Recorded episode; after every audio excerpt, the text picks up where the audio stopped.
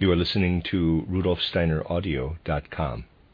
If you are listening to the podcast of this, it is located at rudolfsteiner.podbean.com. Please consider becoming a patron.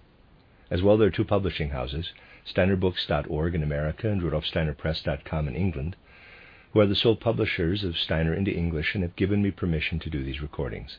Please consider patronizing them as well. A reading of The Redemption of Thinking by Rudolf Steiner. This is Appendix 3 on Gandhi Shapur, based, uh, re- referencing page 48 of this book. The Athenian philosophers, who were cast out by Justinian, were welcomed by Khusrau First, uh, who lived from 531 to 578, at his academy of Gundi Shapur in Persia, which he had modeled on the great academy at Alexandria. The same curriculum was followed, and a vast body of knowledge was gradually accumulated. Teachers were gathered from the Syriac speaking schools of the Nestorian Church, Edessa, and Nisibis, and learning from the Monophysite Church, which was in close touch with Alexandria, was also bestowed. In the 8th century, the wealth and power of Harun al Rashid procured Greek manuscripts, many of which were medical, from the Roman Empire, and these were translated into Syriac and Arabic. An association had been formed with the Academy of the quote, Abbasid court when it was established nearby at Baghdad, and when Harun al Rashid and his ardently pro Greek minister Jafar ibn Barmak, a Persian from Maur in Khorasan, sought for scholars to aid in their mission of Hellenizing Persian and Arab subjects. They drew many from this rich source. The luster of the court itself was also enhanced by the presence of learned men from Gandhi Shapur. So strong was the Abbasid desire for a brilliant culture that the victor of the poetic contests received 100 pieces of gold, a horse, an embroidered kaftan, and a lovely slave. it was in the scientific realm, however, that Gandhi Shapur excelled, and it was mainly from this center that Greek science passed to the Arabs. Footnote uh, De Lacy O'Leary How Greek Science Passed to the Arabs. The School of Medicine was much to the fore at Gandhi Shapur and had been established before the time of Khusrau.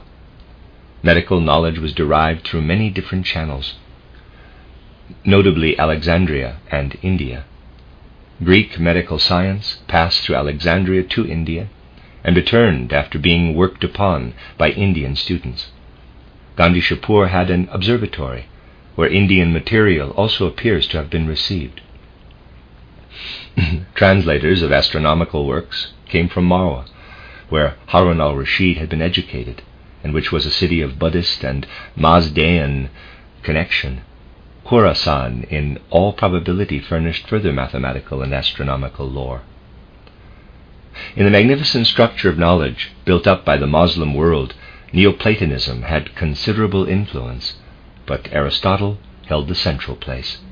His available works were seized upon with avidity, and though there was a tendency to interpret them with a Neoplatonic nuance, books four through six of the Enneads of Plotinus were indeed attributed to him and were included in quote, the theology of Aristotle, quote, the interest was at first chiefly in the logical treatises. The result of this study was, quote, a logical outcome of the influence of Aristotle, who before all else was a patient observer of nature and was, in fact, the founder of modern science. The synthesis made was incomplete, and it was curiously colored.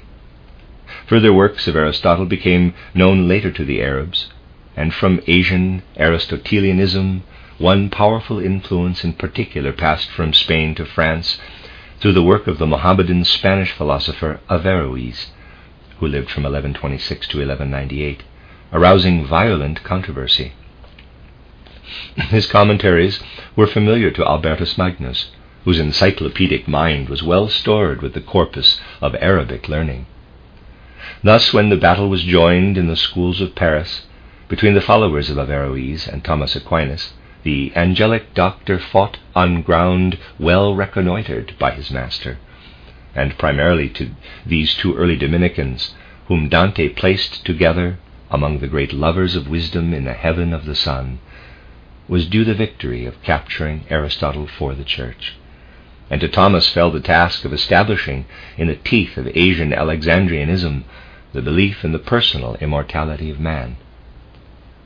In the year 1253, under papal authority, two chairs in the University of Paris were established for the study of Aristotle. The end of Appendix 3 on Gandhi Shapur.